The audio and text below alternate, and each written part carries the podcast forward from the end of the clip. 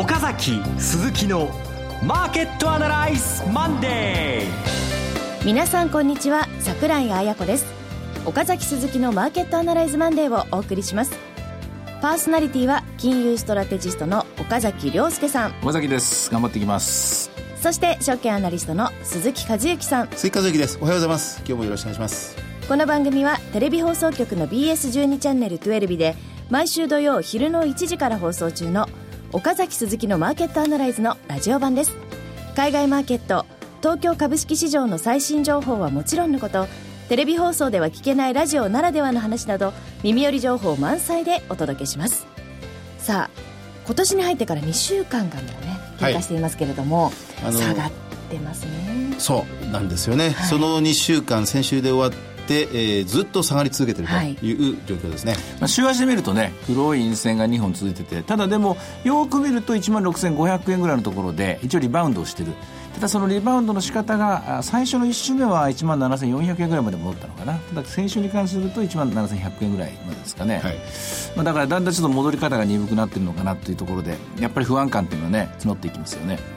1月って結構この1年を占う上で重要な月みたいな話を。もう常にそうですよね。大発会の1日の下げが年を占う、えー、大発会から3日間の下げが動きがその年を占う。あるいは1月1か月間の動きがその年を占う。いろいろ言われてますがでもやっぱり年明けはねパッと本当は明るくいってほしいんですかね。まあ本当に証券街の人間は私も含めて神頼みみたいなもんで、お守りとか大好きでですねおみくじとか大好きでね、はい、ちょっとは自分の頭で考えるとね自分にも言い聞かせてるんですけどね、まあ、そんなこと思いながら今日今週もやはりいろんなニュースが先週からありましたからこれを整理して分析していかなきゃいけないですよねはいということで番組進めてまいります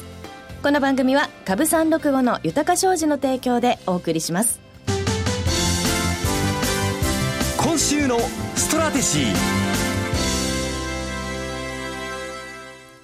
このコーナーでは今週の展望についてお話しいただきます。状況は変わってないんですよ。やはり、ユーロの問題、まあ、今週はいよいよ ECB 理事会で量的緩和が決まる。それからギリシャの選挙がある。で、原油価格、うなんかまあ、一応横ばってるように見えるんですけども、50ドルを割ったまま、戻りは鈍い。で、先週のマーケットアナライズで、もう時間が本当になくてですね、ここのところニュースがいっぱいあってですね、1時間にしてもらおうかなとか、1時間半にしてもらおうとか勝手に思ってるんですけども、1個伝えられなかったニュースがあります。一番大事と言ってもいいニュースだったんですけどもね、これ、衝撃のニュースなんで、消化しきれないんで、番組内では伝えなかったんですけども、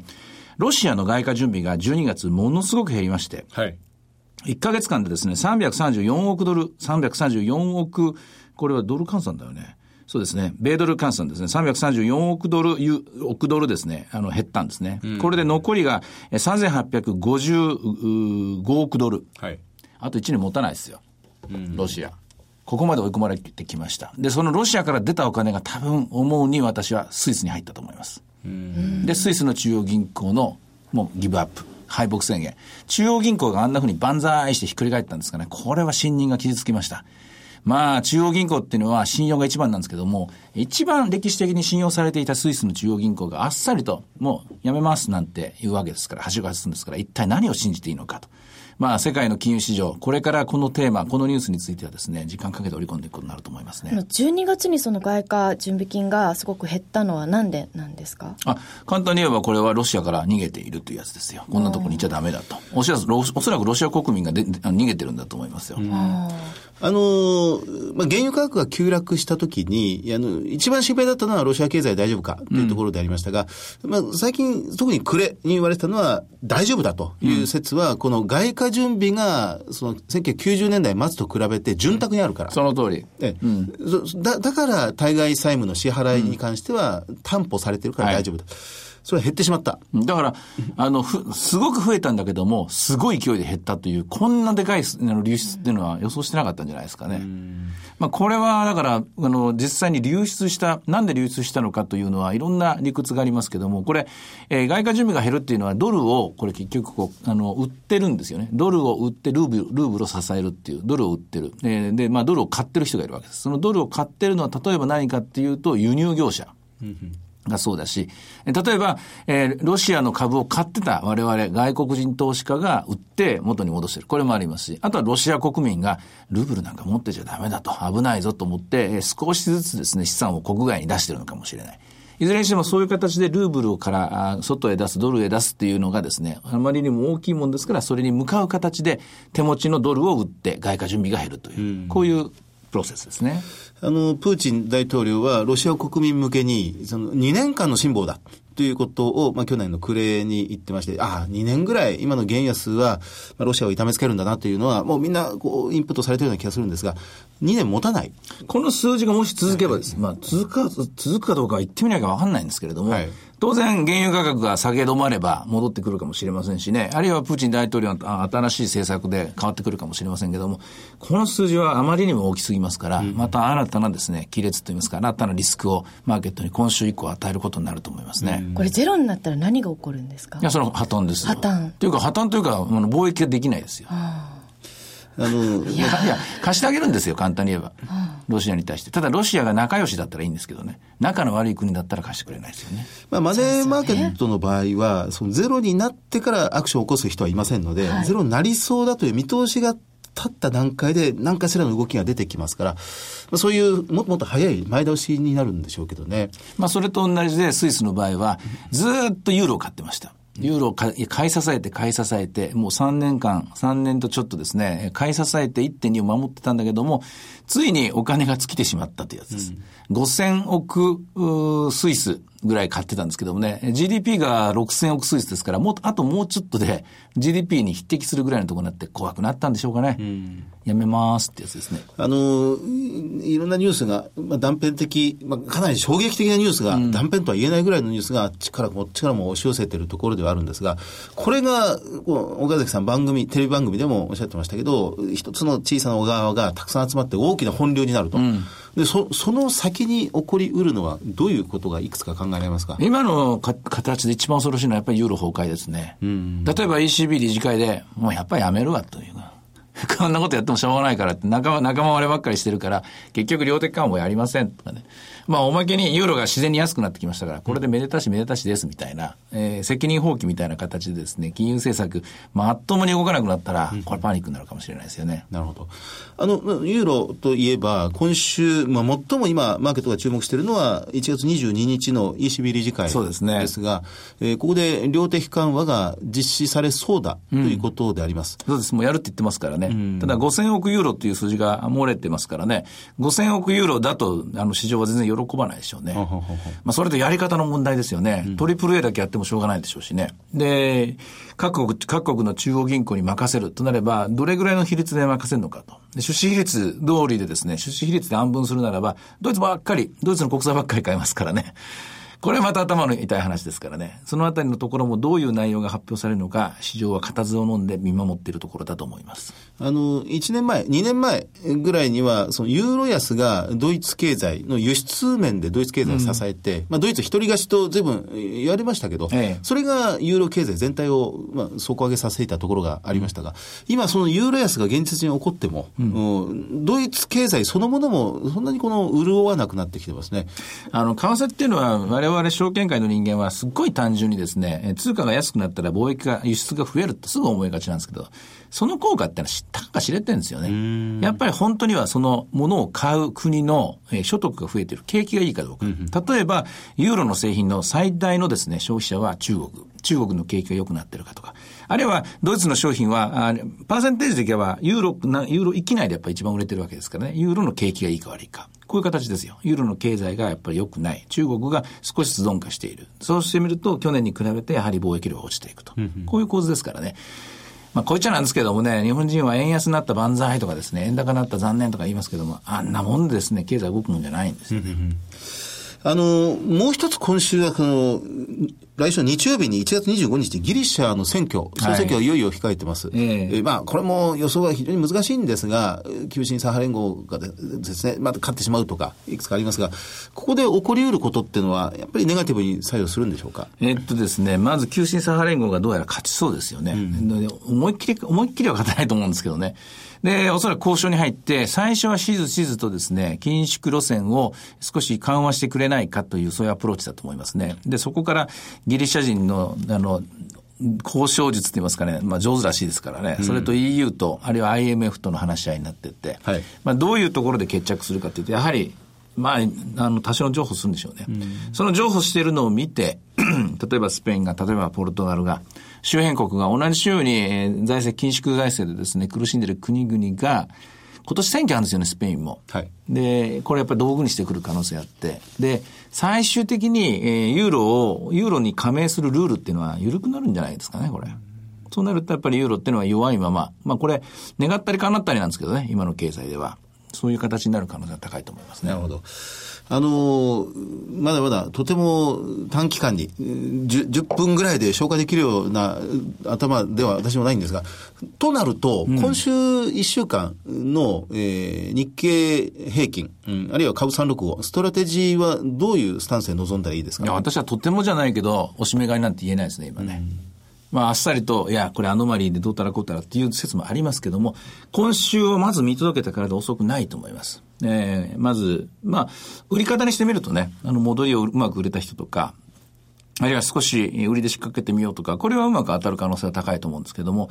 まあ、証券、証券マン、まあ、普通の、普通のセミナーとか行くと、株は下がったところで、バリューが出たところって言いますけど、今週に関しては一週間見送り。見送りええ売買代金がもう全然もう、もうペペコペコに減ってもいいぐらい、それが一回干上がるまでですね、見てみたいなと思いますね。まあ、先週うは月曜日お休みではありましたが、その前の週もやっぱり下げますね、なんていうトーンのお話ではありましたが、ええまだまだそのまま何も自体は変化しないまま継続していると。うん、何も変わってないですよ、あれから。で、変わるどころか、むしろどこにリスクオフのスイッチがあるかがだんだんはっきりしてきましたからね。やっぱりそのリスクオフのスイッチに手がかかるかどうか、ここでしょうね。うんはっきりしてきたリスクオフのスイッチは、今はポイントを定めるとするとどこになりますか？いや、アメリカのハイルドですね。あるいはユーロのハイルドかもしれない。やっぱり信用問題ですね。後ろにあるのは信用問題。ここにスイッチをオンする。ここのスイッチをオンするっていうか、ここのリスクをオフす、完全に世界中がオフしたら、やっぱり欧州危機が再燃しますね。イールドスプレッドが今どんどん拡大しているっていうお話でしたね。えー、ハイルド債マイナスアメリカの10年もの国債金利の水準が5%超えたと。とか、まあ、欧州は欧州のハイルドがやっぱり売られてますしね、こういったものに注目して、ここがやっぱりどっかで臨界点超えた場合、まだでもハイルドだけだったらですね、規模的にはちっちゃいと思うんですけども、これが本格的に社債全般に波及したときに、火の粉が広がりますから、そうすると、欧州危機、リーマンショック、あるいはロシア危機と同じような形に入ってきますね。なるほど。はい。では、前場の指標で見ておくものありますか？はい。えーまあ、日経平均全場、まずまずしっかりしてました。えー、93円高。うんまあ、上げ幅少し縮んでしまいましたけどね。それから、えーマザーズは弱いんですが、プラス0.03%、おわずかにプラスをキープしていまいや、す。その通り日本の企業は何にも悪くないですからね。別に何にも悪いことしないんで、本当に日本の投資家が迷惑を受けるっていうのは本当に腹肌、腹、腹、あの、腹が立つ話で、あの、腹立たしいんですけれども、しかしまあこれ、世界の環境、今、今週に関して言うとギリシャの選挙が終わるまでは、ちょっと心配ですよね。リートの方は、ちょっと上がってますかね。ジャスダックもちょっと上がってる。リートはトントントンぐらいですか。ボラテリティは25、やはり高止まりですね。はい。では、株365いかがでしょうか？現在950円、945円買いの950円やり。今日は朝方高いところは1万7000円飛んで57円まであったんですけども、安いところは925円となってますね。はい。ということで、いろいろ展望していただきました。今週末には土曜昼の1時から BS12 チャンネル12で放送している岡崎鈴木のマーケットアナライズもぜひご覧ください。また、Facebook でも随時分析レポートします。以上、今週のストラテジーでした。岡崎鈴木のマーケットアナライズマンデーそれではここで株三六五の豊商事からセミナー情報です。えまずは、えーっとですね、あ、二つありまして、まずは岡崎さんがご登壇されるセミナーからです。大阪で豊か商事資産運用セミナー in 大阪が開催されます。え日程は今週末です。1月24日土曜日、12時30分会場、13時開演です。え前半に岡崎さんのご講演がありまして、後半にレオスキャピタルワークスの五十嵐武さんによる講演がございます。ということで、今週、酷な話ですよ。24日ですよ。ねえギリシャはまだ出てないんですねそれを、それをやれって言うんですからね、ねえ本当にね。まあやりますけれども、はいまあ、本当にでも、大当たりか大外れかどっちかの話になるかもしれませんから、逆に言うと、あの、セミナー来てくださった方は 面白いかもしれないです。ね、量的緩和はもう分かっているところですもんね。もう当たり前の話ですど。けども、失敗してもいいから、私はいつも、あの思い切って自分の本音であの語りますのでですね。はいですので、まあ、結果はすぐ出ると思いますから、ええ岡崎さん大当たりか岡崎さん大外れかどっちかなんでそれを楽しみに来てもらえばいいかなと思いあ、ます、ちなみに私も司会で参加することになったので、お本当にどんな話になるか。そこら辺はどんどん、えーつっついて、えー岡崎さんもっともっとという感じで。あ多分あの話話には入らないと思うんですが、あ私あの超高生みたいな感じで。いや、応援してください。はい、メモして。いいぞとか掛け声してください。頑張れとか言って。そうそうそうそう。よ、日本一とか言ってください。はい、ということで、ちょっと波乱の今週なので楽しみに来ていただければと思います。え会場は大阪市福島区 TKP ガーデンシティ大阪梅田になります。お申し込み連絡先は、豊か商事大阪支店、フリーコール0120-441-377、0120-441-377です。受付時間は同日祝日を除く9時から20時ということで、ぜひご応募ください。さあ、そしてもう一つが鈴木さんのセミナーですね。はいこちら、豊か商事資産運用セミナー in 広島、1月24日同じ日です。土曜日、午後1時から行います。セミナーのテーマは株式、そしてクリック365ということで、えー、講師はもちろん鈴木さんで、それから多分か株365のお話がはいありますね。えで、会場が広島市中区本通りの広島アンデルセン6階デンマークです。さあ、同じ日ですが、あのーぱり私の場合、日本企業のはい。話になってしまうんですけどね。ええ、今もあの、先ほど前場の指標のところで岡崎さん、日本企業は何も悪くないんだよと 言っている、その、悪くないところの、インバウンド消費のこの需要というんでしょうか、え売上の伸びがかなりあちこちで顕著になってきているので、まあ、そのあたりも含めて、えまあ、個別企業のお話などできればなと思います。はい、ぜひチェックしていただきたいと思います。えーラジオ日経の、えーホームページから広島専、えー広島セミナー専用ページというのがありますので、ここをクリックしていただくか、おはがきで郵便番号105-8565ラジオ日経1月24日広島セミナー係までお申し込みください。締め切り、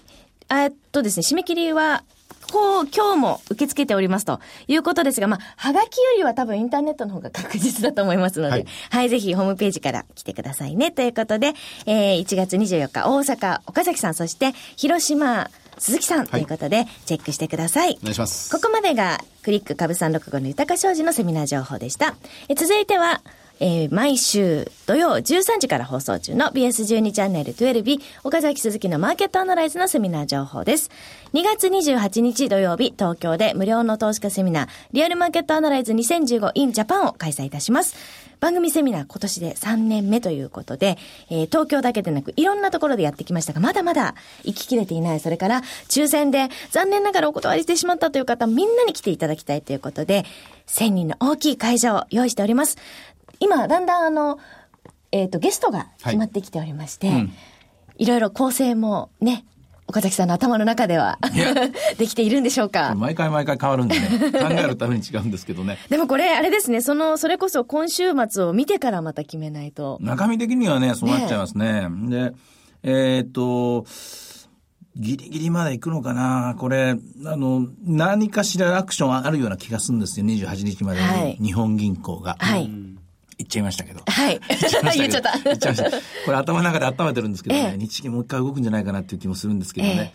やめときます。はい。どうぞ続けてください。そのあたりも含めて、きっと、あの、ホットな話ができると思います。えー会場は有楽町読売ホールです。岡崎さん、鈴木さん、桜井、そして鎌田さん、もう確定でございますが、他にもいろいろ決まっております。スペシャルゲスト楽しみにしてください。応募方法は BS12 チャンネル12日、岡崎鈴木のマーケットアナライズを検索いただきまして、番組ホームページからリアルマーケットアナライズ 2015in Japan の応募フォームにご記入いただくか、電話番号0120-953-255 0120-953-255から通話料無料自動音声応答サービスにて24時間ご応募を受けたまっております。締め切りは2015年2月2日月曜日です。ぜひご応募ください。ということで以上セミナーのお知らせでした。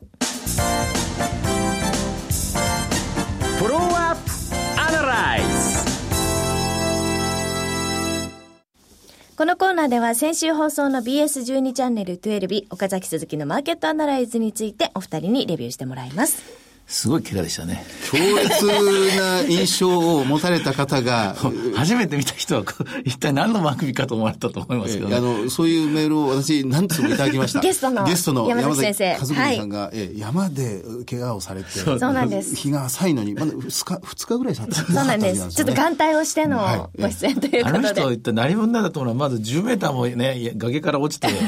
で、頬骨をほ響いてるのにですよ、その後300キロぐらい車を運転して帰ってきて、てですよ。で、翌日か翌々日かテレビ出てですよ。はいで、顔どうですか？あざありますか？って、あるに決まってるじゃないですか。ねちょっと心配なところですが、お元気でよかったですねそうなんで。す。で、はいその山崎さんがおっしゃってたのは、日本株、日本の株式市場に対して、その、まあ、どちらかというと、大天井一回打ったんじゃないか。ねいいとこ出したんじゃないか。で、まあ、それに対してもっともっと先々を見れば、まだもう一回上がるチャンスはあるということをおっしゃっておられました。まあでもその前に修ら、羅場があるって言ってました。え修羅場と何でしたっけ？見せ場、見せ場？修羅場、土壇場。土壇場。正念場、うん。ということをおっしゃっておりましたが、まあ、アベノミクス3回の見せ場は1回終わったと。で、この後、修羅場、えーまあ、規制緩和に関する官僚、既既得権益との修羅場が訪れて、そして土壇場、どんでん返しが訪れる、なんてお話をされてましたね。であの、一つ、えー気になりましたのは、アメリカ株が大きな天井を打った。大体2倍になる大相場は4年から6年の日柄がかかるが、まあ、今回、2009年の3月からは、大体もう5年近くの日柄を経過しているので、ですねアメリカ株いいとこ打った。そうすると今、もう世界で唯一、こう、元気なところはアメリカ株、アメリカ市場ということになるんですが、そこが動きがこれから鈍ってくるとなると、少し気になるなという気がしたんですが。うんまあ、何らかの形で調整があって、おそらくそれが利上げのタイミングを前に前後して行われるだろう。これはまあ、おそらく常識的なコンセンサスだと思うんですけども、それがもし起きたときに、あまあ、早めに起きて、起きるのか、あるいは、その同じタイミングで起きるのか、遅めに起きるのかは別として、起きたときに日本株が耐久力を持ってるかどうかなんですよね。はいこの耐久力が持ってるかどうかっていうのは、一重に企業がやはりこう設備投資とか研究開発とか新製品開発とか、何らかのやっぱり前向きの努力をしてるかどうかだと思うんですよ。あの、円安になってよかったよかったとかですね、あるいは物価の単価が、あの、販売価格が上がってよかったよかったって、それだけじゃなくて次の一手を打ってるかどうか。ここが決ま決まるところだと思いますからね。ただ残念ながらデータを見ると、設備投資をしたように見えるんですけども、まだまだお金を貯めてますよね。日本の企業ってすごく儲けてる割には。そうですね。えーまあ、去年の暮れに、やはりテレビ番組で久我直さんにお越しいただいてお話ししましたが、あの時も、その雇用が一見増えてるように見えるんですが、この正規雇用は実はあんまり増えてなくて、ね非正規雇用ばっかりが増えてるっていうような状況でしたもんね。うんやっぱりひょっとしたら、日本のがんっていうのはね、大企業かもしれないですよね。本当に、言い方悪いけど、経団連がやっぱり一番、一番のえー問題を起こしてるんじゃないか、あの、気象学の眼鏡じゃないかなっていう、まあそんな気もしますよね。なるほど。うん。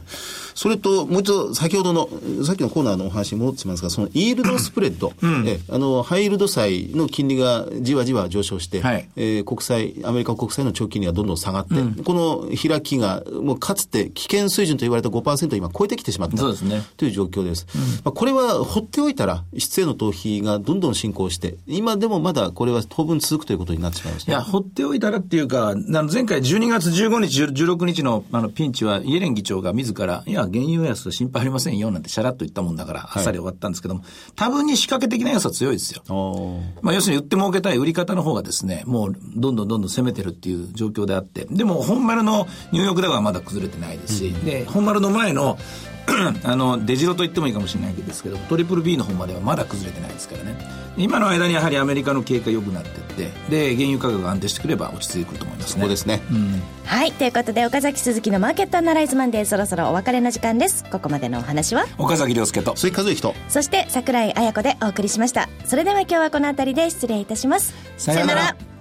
この番組は、株365の豊か商事の提供でお送りしました。